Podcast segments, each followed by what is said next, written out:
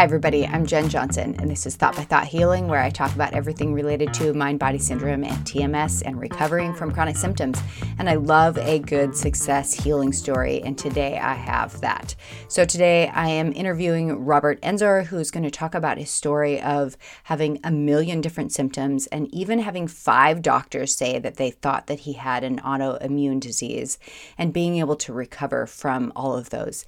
He had a ton of food sensitivities and um, recovered completely and now eats whatever he wants to. So we get into a lot of variety of different discussions in this, including the role of journaling, and we talk about what he believes to be the source of uh, uh, that fear voice in his life.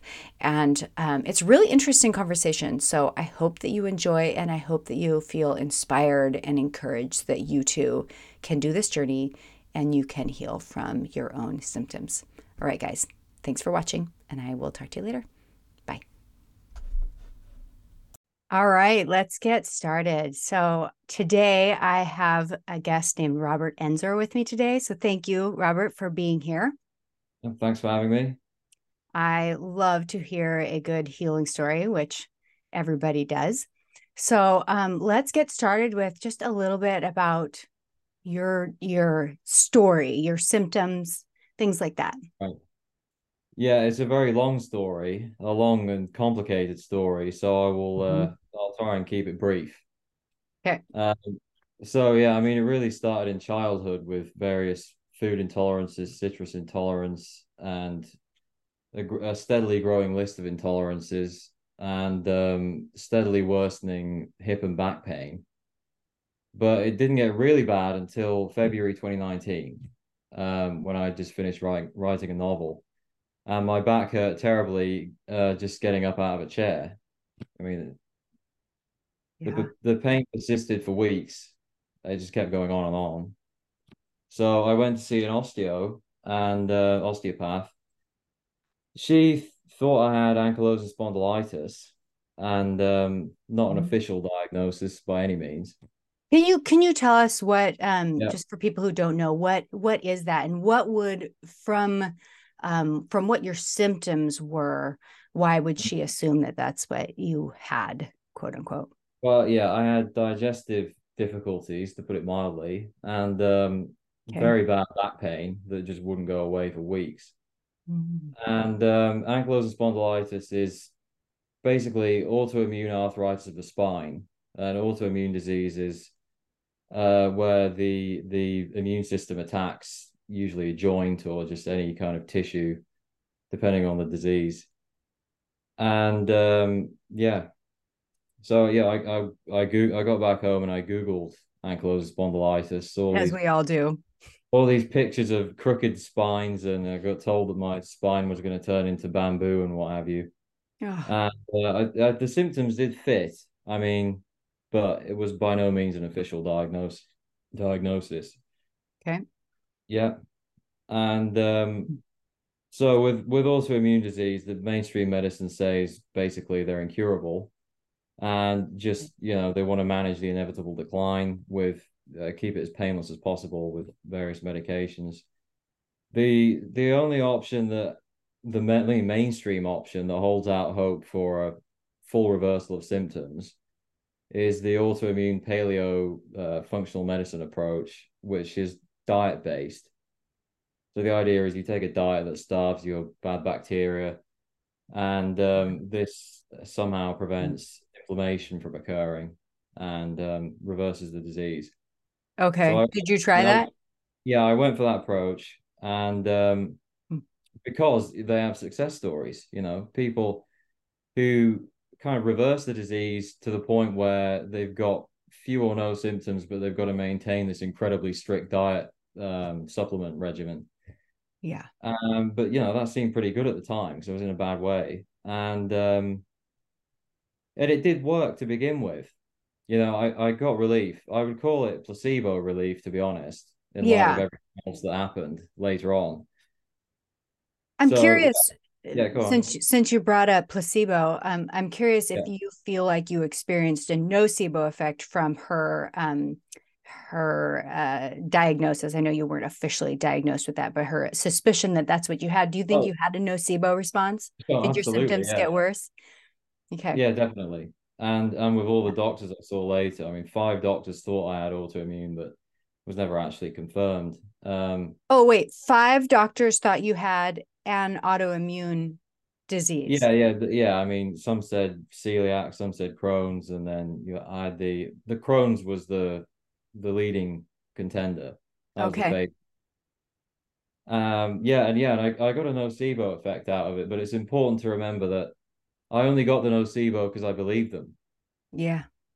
and I started to heal when I basically dismissed maybe not the diagnosis, but at least the idea that it's the prognosis, the idea Yeah. it's incurable. That's when I really st- and that was you know when I found Sarno, which is much later in the story. Um, Okay. so anyway, getting back to the whole thing with the diet, basically what would happen is I would drop a certain food. It started with lactose. I dropped dairy, and I suddenly felt so much better. I thought, well, this is definitely it, right? Yeah. like people are correct. Yeah. And those were very naive, didn't understand placebos at the time. And um, basically, I, I still gradually got worse over time. And I got temporary relief every time I dropped another food group like gluten. And then eventually I had to drop starch, you know, which is a big one. I mean, Yeah. very difficult to live without starch. And um, And your your life is getting smaller and smaller, but Yeah. but each time you're doing it, you're having this this relief of symptoms. So it seems to be encouraging you to continue to go down this path. exactly. Yeah. Mhm. That's exactly what happened. But this is the thing. I mean, where there's a placebo, there's a nocebo. If you're reliant on some externality, or or especially with you know TMS type things, if you're reliant on an externality to make you feel better, Mhm.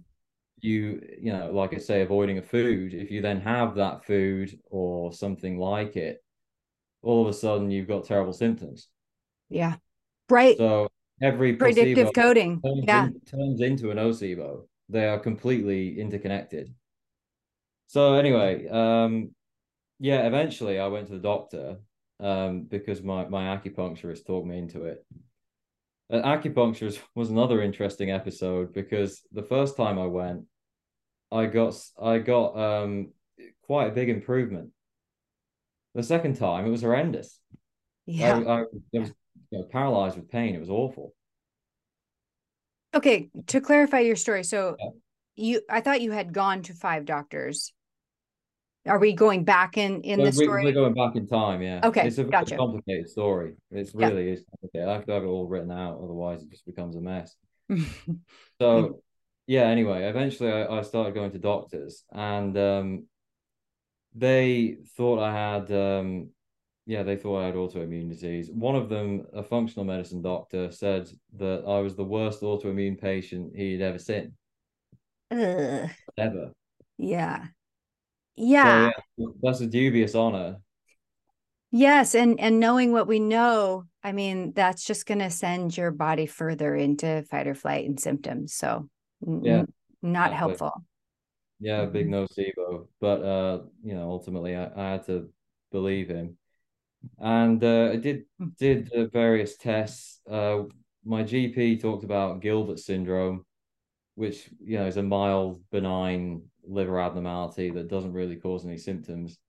Okay. So obviously pointless. Um, the, he wanted to do a gluten test, and you know, believing what I did about diet at the time, if I'd eaten gluten at that time, I probably would have wound up in a hospital, or at Mm. least I would have had much worse symptoms for two weeks. Let's let's say maybe two weeks.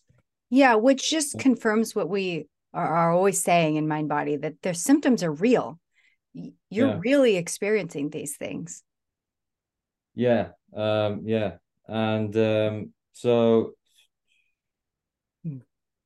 oh yeah, and I went for an ultrasound, and that was pointless, and uh, there was there nothing showed up, and uh, eventually I got around to a gastroenterologist who wanted to do a gastroscopy, basically shove a camera tube down my throat to see if I had a a bleeding or perforated ulcer, um, anything urgent that needed um, repair.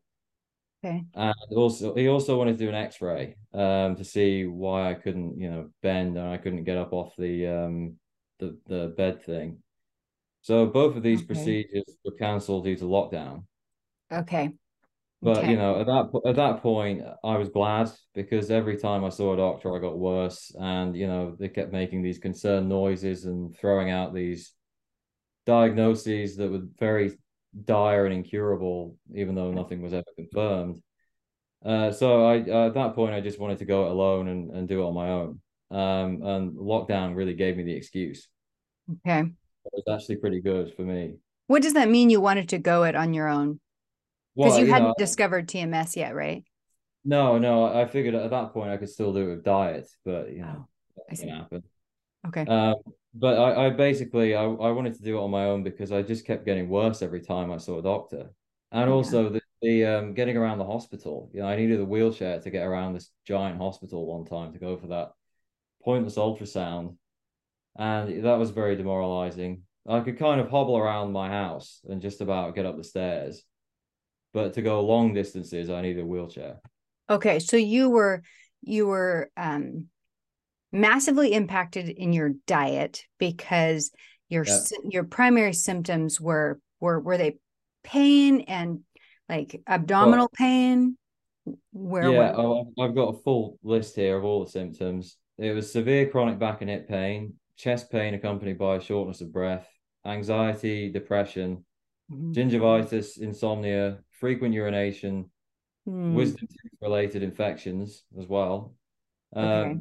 Intolerant to almost everything, you know, gluten, lactose, starch, eggs, soy, onion, nightshade, artificial sweeteners, even citrus. Um, and then I had like IBS type diarrhea and constipation, Yeah. headaches, uh, severe chronic fatigue, um, cold intolerance, uh, uh, massive foot swelling at one point, urinary pain, uh, dizziness, wrist and hand pain, which you know they may if if I'd really gone into it, they may have said repetitive strain or something. Or So is it fair to say like all over body symptoms? Uh, almost, yeah. I mean, yeah, it was I was a complete mess. Yeah. Okay. And I'm um, sorry. I'm really sorry. well, yeah, I mean, ultimately, of course, it's it was worth it in the end. hmm So, yeah, there's a happy ending, Yeah. thankfully. Okay, Um, so here you are then yeah. it's lockdown and your procedures are are canceled, thank Yeah. goodness. Um and um are you what happens?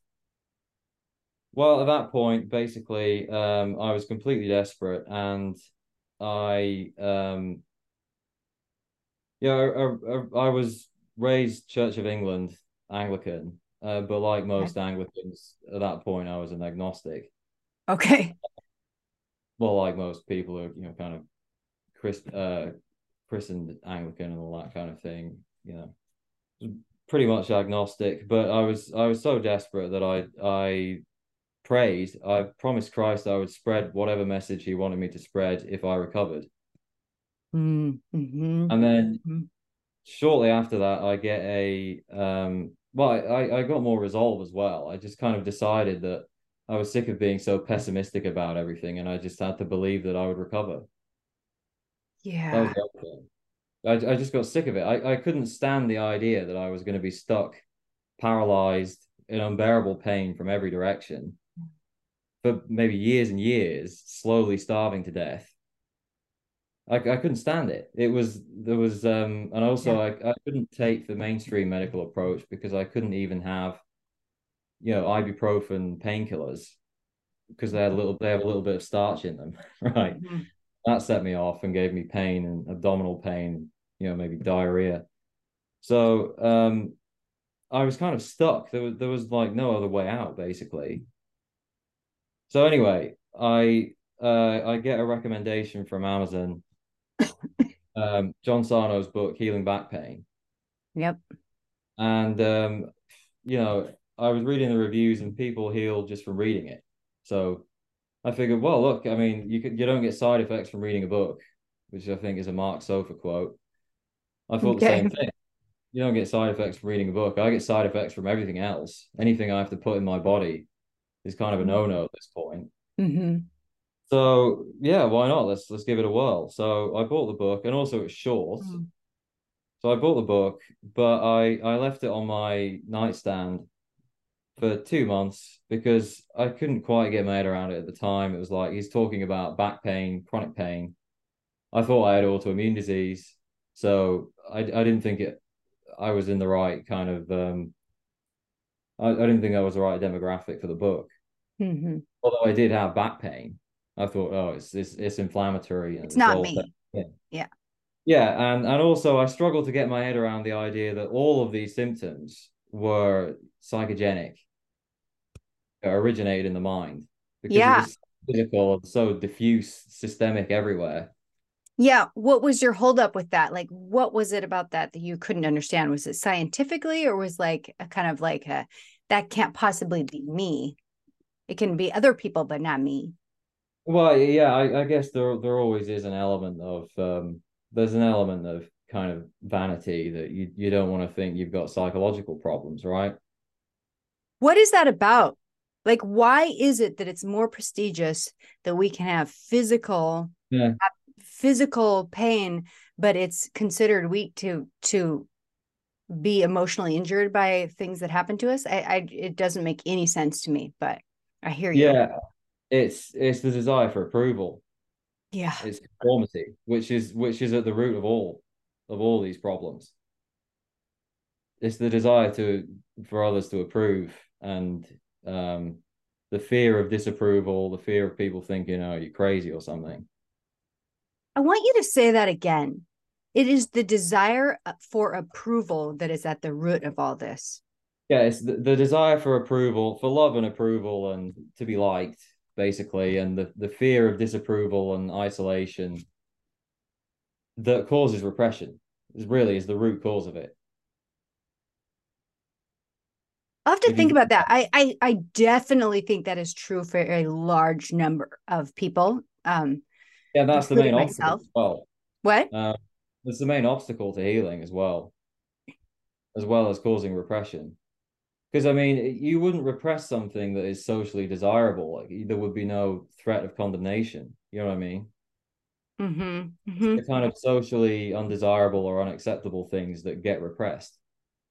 hmm Yeah. Okay, keep going. So, Okay, Um, so anyway, yeah, basically, uh, I I finally was persuaded to read Sarno when I had a dream, and I dreamed for a while before this. I've been dreaming about eating bread and chocolate, which of course, being severely gluten intolerant, I just thought, what what is this? You know, why Yeah. am I dreaming about this? Is it just wish fulfillment? Like I wish I could eat bread, um, but I can't. But actually, it was my unconscious suggesting to me this is what you should do. Mhm.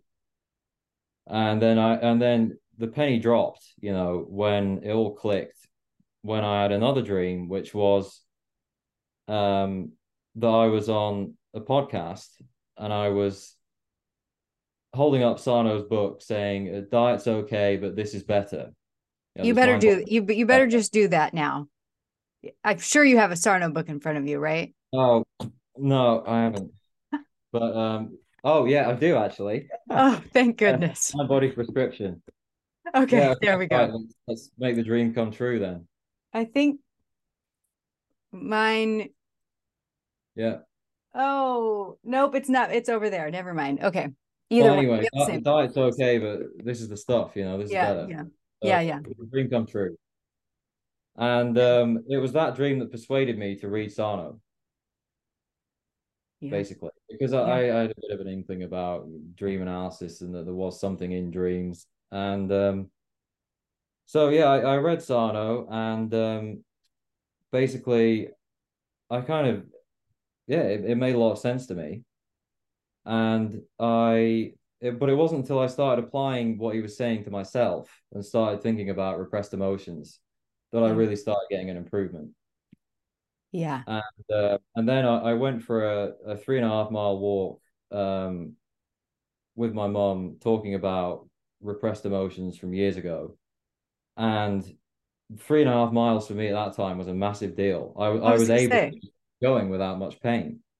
There was a dull pain in the background, but it didn't stop me from walking like it used to. Yeah. Okay. So at that point, I was convinced. I mean, that was proof. Yep. Yeah. And really, from from then on, I didn't really have any any any doubt that that this was it because it was just so obvious.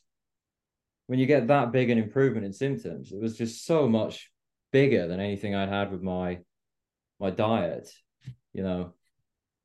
Okay, so at this point in time, you're you've gone for the three and a half out mile walk, and yeah. you're sold on TMS. Um, mm-hmm. That belief. Uh, I'm just curious of your perspective on how um, how important that was that belief that you had that it was TMS. Yeah. How important was that for your healing progress and or journey um, in the grand scheme of things?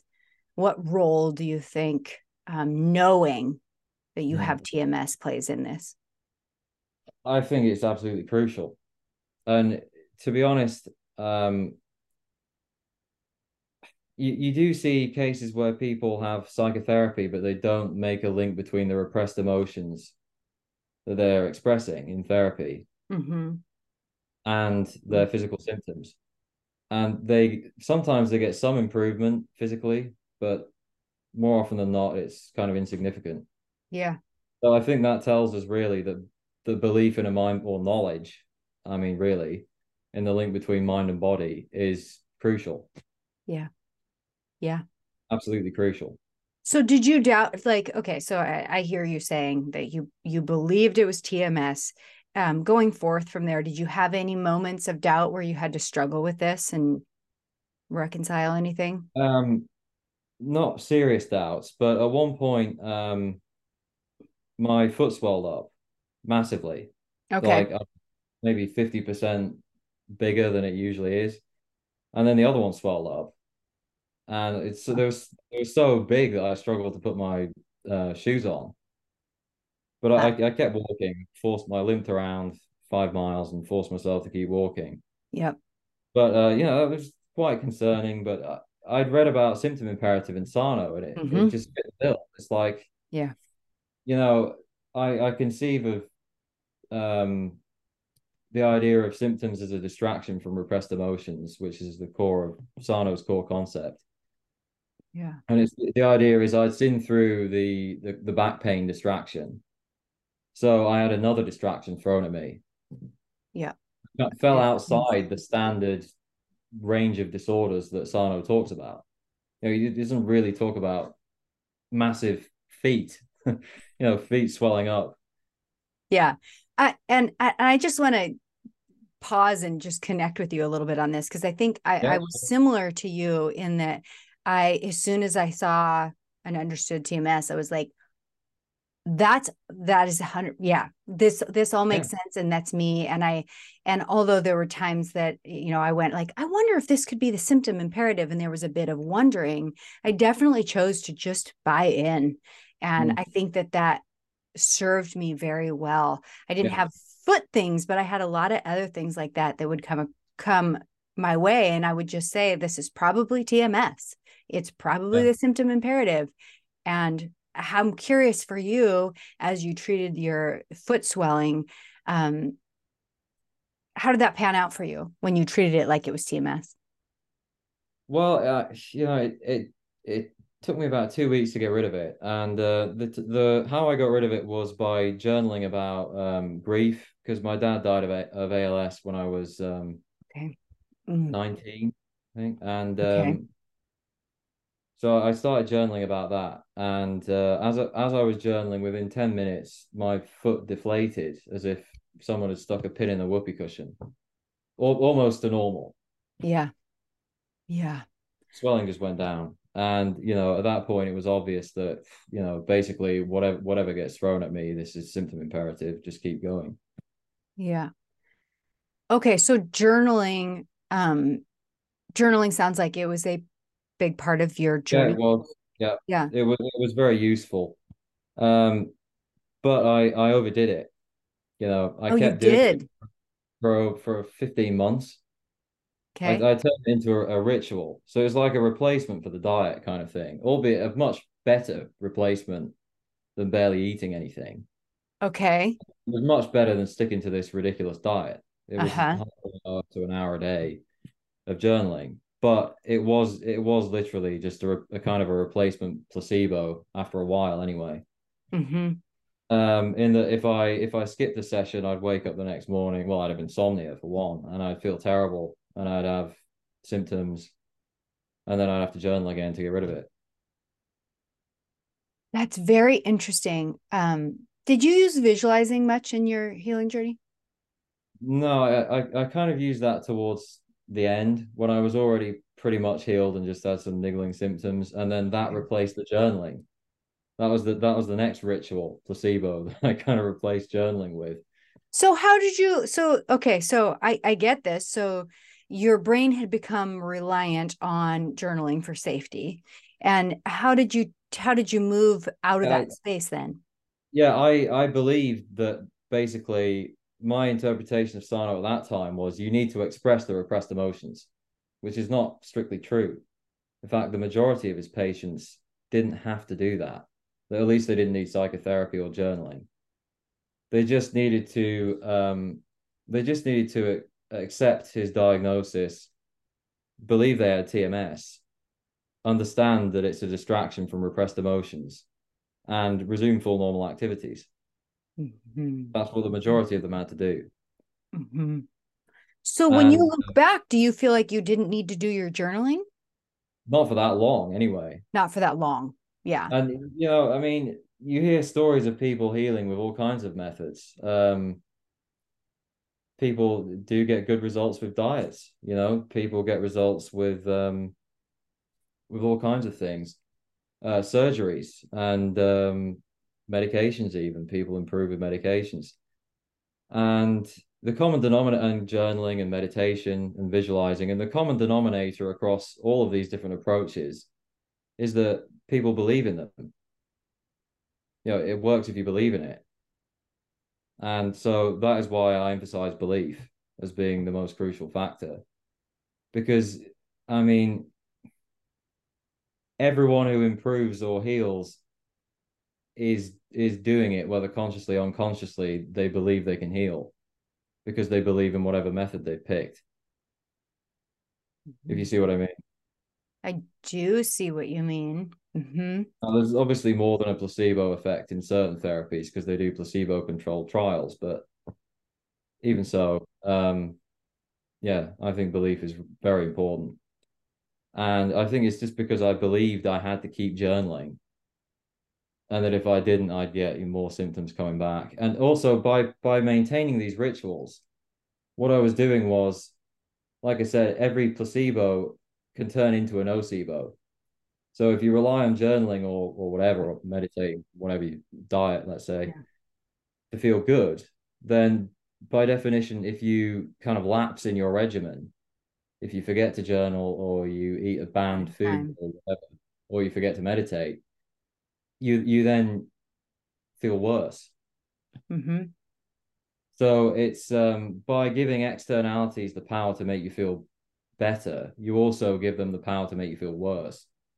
And for Mhm. me, anyway, the the only thing that wasn't a placebo was the certain knowledge that the power to heal lies within. And finally, only recently have I got rid of all the rituals completely.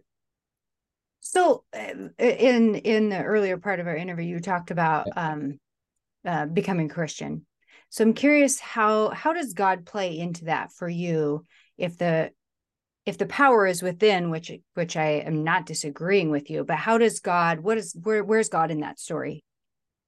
Um, well, I think the the crucial turning point for me was what I call the divine bargain, where I, I basically uh, promised Christ I'd spread whatever message he wanted me to spread if I recovered. And I think that kind of um, spiritual element is why I was able to have so much faith that I could recover when I found Sarno. I th- I think that uh, that it, that gave me the belief. So He gave you the power to believe that you could that you could that you could heal yeah uh-huh. yeah okay. i think that was it really um and uh you know you you read about this in the bible with um the woman who who had a hemorrhage for 12 years and touches jesus mm-hmm. clothes and then he turns around and he turns around and says your faith has made you well yeah so the mm-hmm. idea is it was her faith that made her well and um that faith and belief really is the crucial factor in those healings. Mm-hmm. Yeah, and in that case, her faith is in Him, right? Yeah, but also, you know, Christ had total faith that he could do it. When he approached a sick person, you know, he he knew he could do it. Mm-hmm. So it's, it's belief, yeah, on, he... faith, faith on both ends, really. Okay, okay. Yeah, so, sorry, go ahead. I'm cutting you off.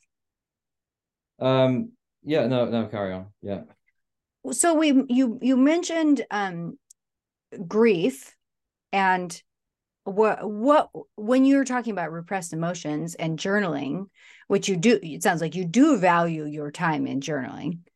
Oh yeah. I mean yeah it was a it was a it was a ritual but it was a far better ritual than the diet. And it was at the time i needed it because at the time i didn't understand that you know so many different things are placebos and would you suggest that people sorry yeah. would you suggest then that people if you were walking with somebody who was in chronic pain would you suggest journaling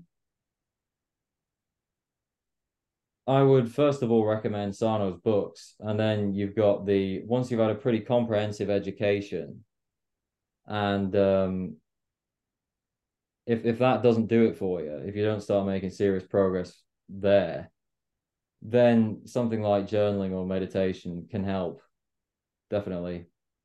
Because okay. I mean, this is just human nature. People kind of need rituals. They need they need to do something or have an externality because it makes it easier to believe you can heal if you're doing something. Now, it's it's not strictly necessary if you um to do all these things, but it, you know, looking back at, at the time, for me, it was because of my level of understanding. I didn't understand that belief really is this important at that time. So therefore, I needed to do I needed to rely on certain activities. Mm. So yeah, I'm, I'm not dissing journaling or anything. I mean, they're they're very useful tools, and yeah. um, yeah, I needed it for many months. So yeah. yeah. So you worked through um, in your journaling what um, what primary emotions? Um, I know you mentioned grief. Um, what what would you say your top two emotions that you worked through in journaling was? Yeah, um, uh, grief and anger. So I had a lot of repressed anger because I was bullied severely at school, and uh, you know, just kind of forgot about it. Thought, oh well, that's school. You know, most people get bullied, and just kind of rationalized it away and forgot about it. Okay. It wasn't until I I journaled about it that I realized just how angry I was, mm-hmm. and I started improving. You know, I, I could eat more. I could um, exercise more. The pain went down. So, yeah. Would you exp- did you experience that relief in symptoms like pretty um, um right after journaling, or what was that like for you? Oh, instantaneously as I was journaling. Okay. and was it just releasing it? Hmm. Yeah, yeah. I, w- I was expressing the emotions in a fairly blunt manner. Like I'm furious at so and so for such and such. Yeah, I'd get specific and I'd be I'd be blunt about it rather than you know mincing words and trying to be nice about it because of course it's just a journal. Nobody else sees it. You can burn the pages. You can destroy it. Right. Yeah. yeah. Did you go back and stand up for yourself? Oh, what do you mean, like confront a bully? In your journaling. Oh, um, not so much. Hmm. Not so much. It was it was more just um reliving the memories even helped. Hmm. Just hmm. writing down in detail the memories of what happened. Yeah. And also, yeah, expressing a bit of anger. And, and then some... and what about grief? Did did working through grief and journaling did uh sorry, grief and anger, were they both expressed through journaling for you or was there any other um, ways that you just want to share with people that were helpful for you in kind of processing those repressed emotions? Yeah. Well, um, like yeah, I, I did have the occasional talk with my mom, but most of it was um, journaling, really. Yeah. Okay. Yeah, it was, it was journaling, and I kind of applied some of the ISTDP, which I picked up from uh, Dr. Schubiner's book and Yes. um, Arlene Feinblatt's section in The Divided Mind. Um, I kind of applied that to Mm. journaling, and I figured, Okay. well, it's all just about expressing the emotions. You don't really need a therapist necessarily to express those emotions if you can identify them yourself Yeah. and just write about it. Isn't that effectively the same as talking about it? Yeah. Yeah, that's very interesting. Okay, um, I have two two more questions for you. Um, Mhm. in the in the anger part of it was did um did forgiveness ever come up for you? Was that a part of it? In in in the main kind of healing phase where I, I made like 95% progress, uh no, I, I was getting so much mileage out of expressing the anger that I figured if I if I forgave, that would somehow be repressing. So it, it wasn't necessary to heal, but um eventually, yeah, I, I did forgive. At, at some point you've just got to let it go, you know. Yeah. And that had psychological benefits, not so much physical, because at that time I was pretty much mostly recovered. That makes But sense to me. definitely psychological. And I would say that, you know, um, when you express anger, you you haven't really got rid of it. You know, it's not fully purged from the system. No, it's just not repressed anymore. Yeah, I mean, forgiveness kind of helps to really get out and purge it, Yeah. you know, move on from it. Helps you to integrate and then move on in life. But it's yeah, the ISTDP is quite good in that you you express the anger before you forgive. I mean, if you just jump straight to forgiveness, then it's some some really big trauma. Then Yeah, especially when you don't know what you're forgiving. yeah, Like Yeah. the, the impacts of somebody's actions. We need to forgive them for the impacts that they had on us. And I love that about ISTDP because you're recognizing that before you're jumping to that. Um, yeah. I mean, it's it's a pretty comprehensive sweep of all the emotions and just gets it all out. So yeah, it's uh it's good. Okay, so I want to vi- revisit this. Um, going back to the beginning, you were autoimmune disease um, diagnoses were thrown around with you. The Yeah. lockdown happens. You you don't get the test that would give you a diagnosis. So you we don't know for you what you would have gotten. Oh, I'm a mystery. I'm a complete. I'm an enigma. Right. But but I am curious since I mean I have a similar story to you in as far as like how many symptoms and how small it made my life. Yeah, yeah. Um, um, but I didn't have any autoimmune disease diagnoses thrown at me. Um, and so I am I am curious um, for you as you come out of this, do you think that autoimmune diseases are part of mind body? Um, what's your perspective on that? Well, I, I had a client. Um, I do a bit of mind body coaching. I, I had a client, um. Aussie, who he's a success story. He's he's gone public with it, so I, Okay. it's okay to talk about it. And um, he had ankylosing spondylitis for 20 years, com medically confirmed, totally diagnosed officially, with scans proving that he had a degenerated cartilage. Of course, over 20 years, it was pretty bad and blood tests showing high inflammation. You know, he he, he had AS, Yeah. and um, after four consultations with me, um, he's pain free. He doesn't have symptoms. Yeah. So, I mean, that's that's all the evidence I need. Yeah. There, there is scientific evidence, though. I mean, not no smoking gun, of course, but there is some evidence. Like there's there's plenty of evidence showing that stress causes inflammation. Um, and pretty much everyone agrees in the medical world that stress is a factor, that it plays a Right. role in Right. Heart disease, cancer, all these big chronic illnesses. Uh, and then they generally say, oh, well, there's also genetics and diet and what have you. Um, but you know n- n- what we now know about epigenetics, how genes can be switched on and off depending on stress, environmental factors, how they're processed by the brain. Yes. Yes, know. please. Yeah.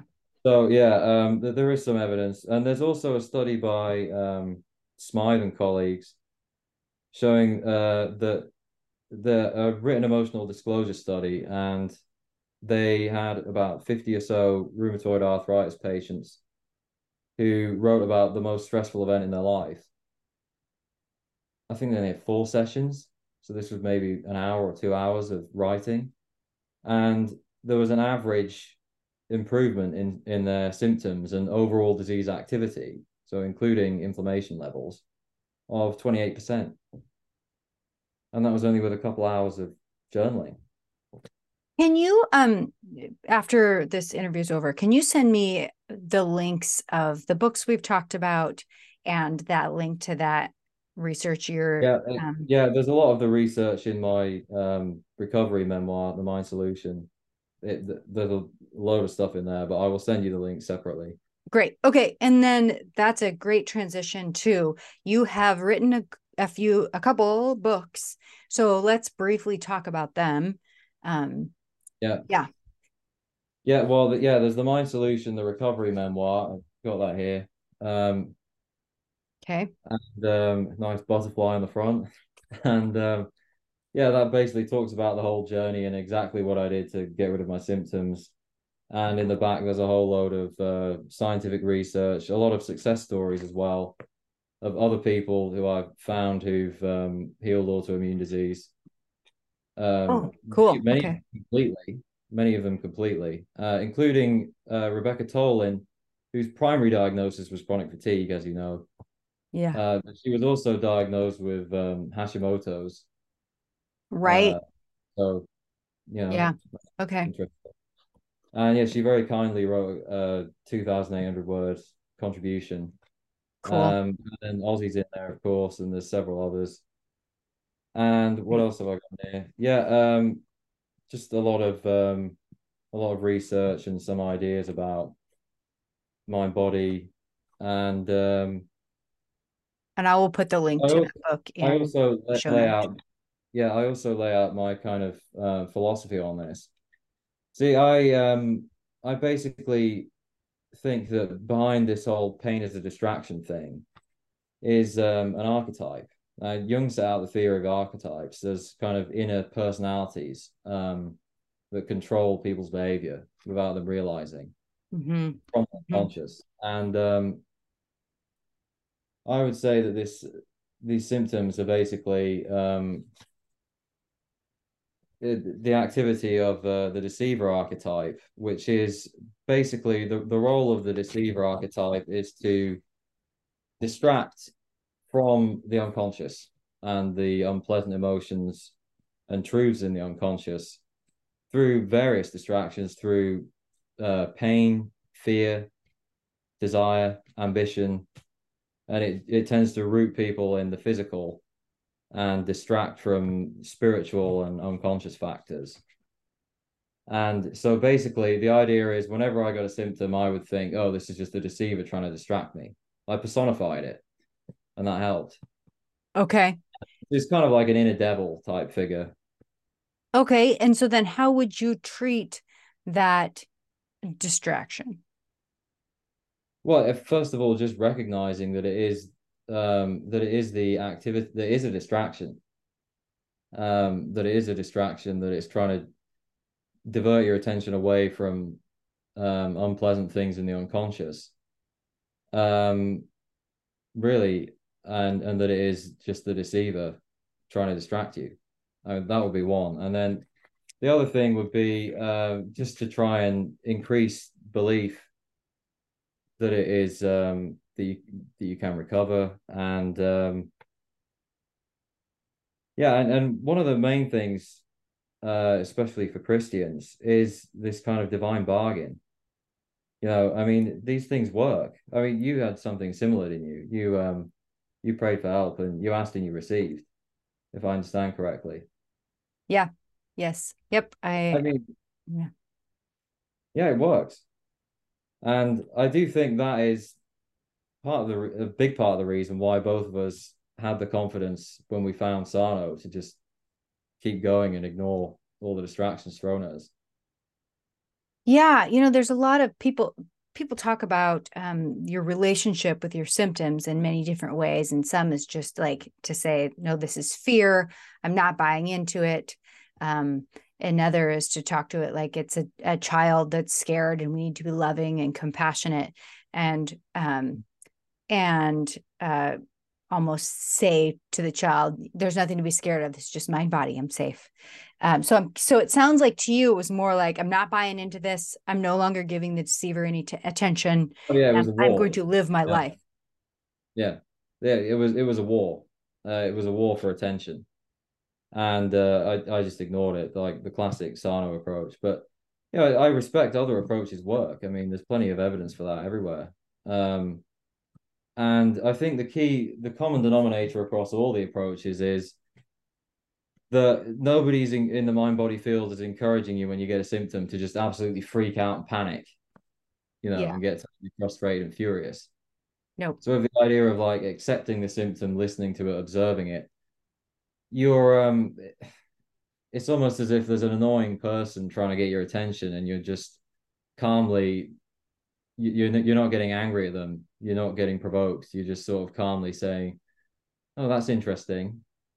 Yeah. And, uh, you know, and so it yeah, it does kind of work. It it nullifies the distraction strategy to a to a, a good degree because you're not you're not overreacting. Yeah. Yeah. Um, you you're you're not reinforcing uh by getting extremely scared. Yeah. So there's there's some common ground with the different approaches, and that nobody's nobody in this field is encouraging you to catastrophize and spiral, basically. Absolutely. I agree. Absolutely not. There's there are different approaches as to how to not fear the symptoms Mhm. and they look and feel slightly different, but all of them encourage less freaking out. Less fear. less less fear yeah yep Yeah, you know there uh, there's a lot of people that push back on this idea that tm well when they're first introduced to tms it can feel unattractive to realize my symptoms are a product of fear um, and we just don't like to acknowledge that but it is in truth Yeah. the very thing that it is yeah Mm. It's just masked as it's masked as something else that if we're going to go with your analogy of the deceiver he is very deceiving and he calls some of those personality traits that you're talking about he calls them good and then we buy into them and Yeah, yeah. I mean, the idea is this little voice is like, if you don't listen to me, you're something terrible is going to happen. yeah I'm trying to keep you safe. That's the lie of fear. Yeah. The lie of fear is that I'll keep you safe. When actually it creates the very thing you're afraid of. absolutely Not And those just inside- personality traits- inside the body either. You know, say that last part again not just inside the body. So I mean, say if you fear a certain type of person, and um, that that pattern and, and obsess about it, paradoxically, you, you're going to get sucked into those kind of patterns again and again, yeah even with external factors, ve- through the very act of trying to avoid it. absolutely it, it's So it it's is not just a, an interior thing. It's no fear is uh, is a self fulfilling prophecy. Hmm i absolutely agree with you and um yeah and so taking those fears and saying i'm i'm not i'm not scared of you Yeah, just recognizing that it's a load of nonsense. yeah That it, that it is an attempt to just distract you, and it's not necessarily going to happen. It's not going to happen. It really helps calm help calm me down. Um, yeah, that was that was helpful. I agree. Okay. Um, so if people want to get a hold of you or contact you, how would they do that? Well, um, I've got my website now. Um, Okay. it's not the fanciest website, but it does the job. Uh, Okay. Robert robertenter.com, and it should come up on on uh, search engines. Okay. And uh, yeah, like I said, I do a bit of mind body coaching, so you can, if you want, you can book a consultation. And the book's on Amazon. Um, so if you type Mind Solution, the the Mind Solution, or even Sarno into um, Amazon, that should come up on the first page somewhere. Okay. And I will put all those links in the show notes so people can just. Oh, I, I do have on another book here, which is a bit of Christian fiction. Okay. Christians. Uh, the the Son of Christ, it's called. The Son of Christ? Yeah. Oh, okay. Is that on Amazon too? Yeah, that's on Amazon, and uh, it's about a man who has uh, terminal cancer, and uh, basically the doctors give him three months left to live, and he he is he prays to Christ, he's healed, and then he goes. Christ gives him a vision, and he goes on a mission to the Holy Land to find a lost gospel. No, not the Holy Land. To um, he, he goes to Patmos in Greece to find a lost gospel written by John the Apostle. Okay. Okay. It's a bit of Christian fiction for your Christian um, followers. Audience. Yes. All right. Cool. Well, Robert, thank you so much for sharing your story and for inspiring those of those people that are still on the journey of healing. Um, we need to hear Yeah. all this stuff. So Thanks thank you so having me. much. Yeah. Yeah. All right, everybody. Bye, and I'll see you next Bye. week.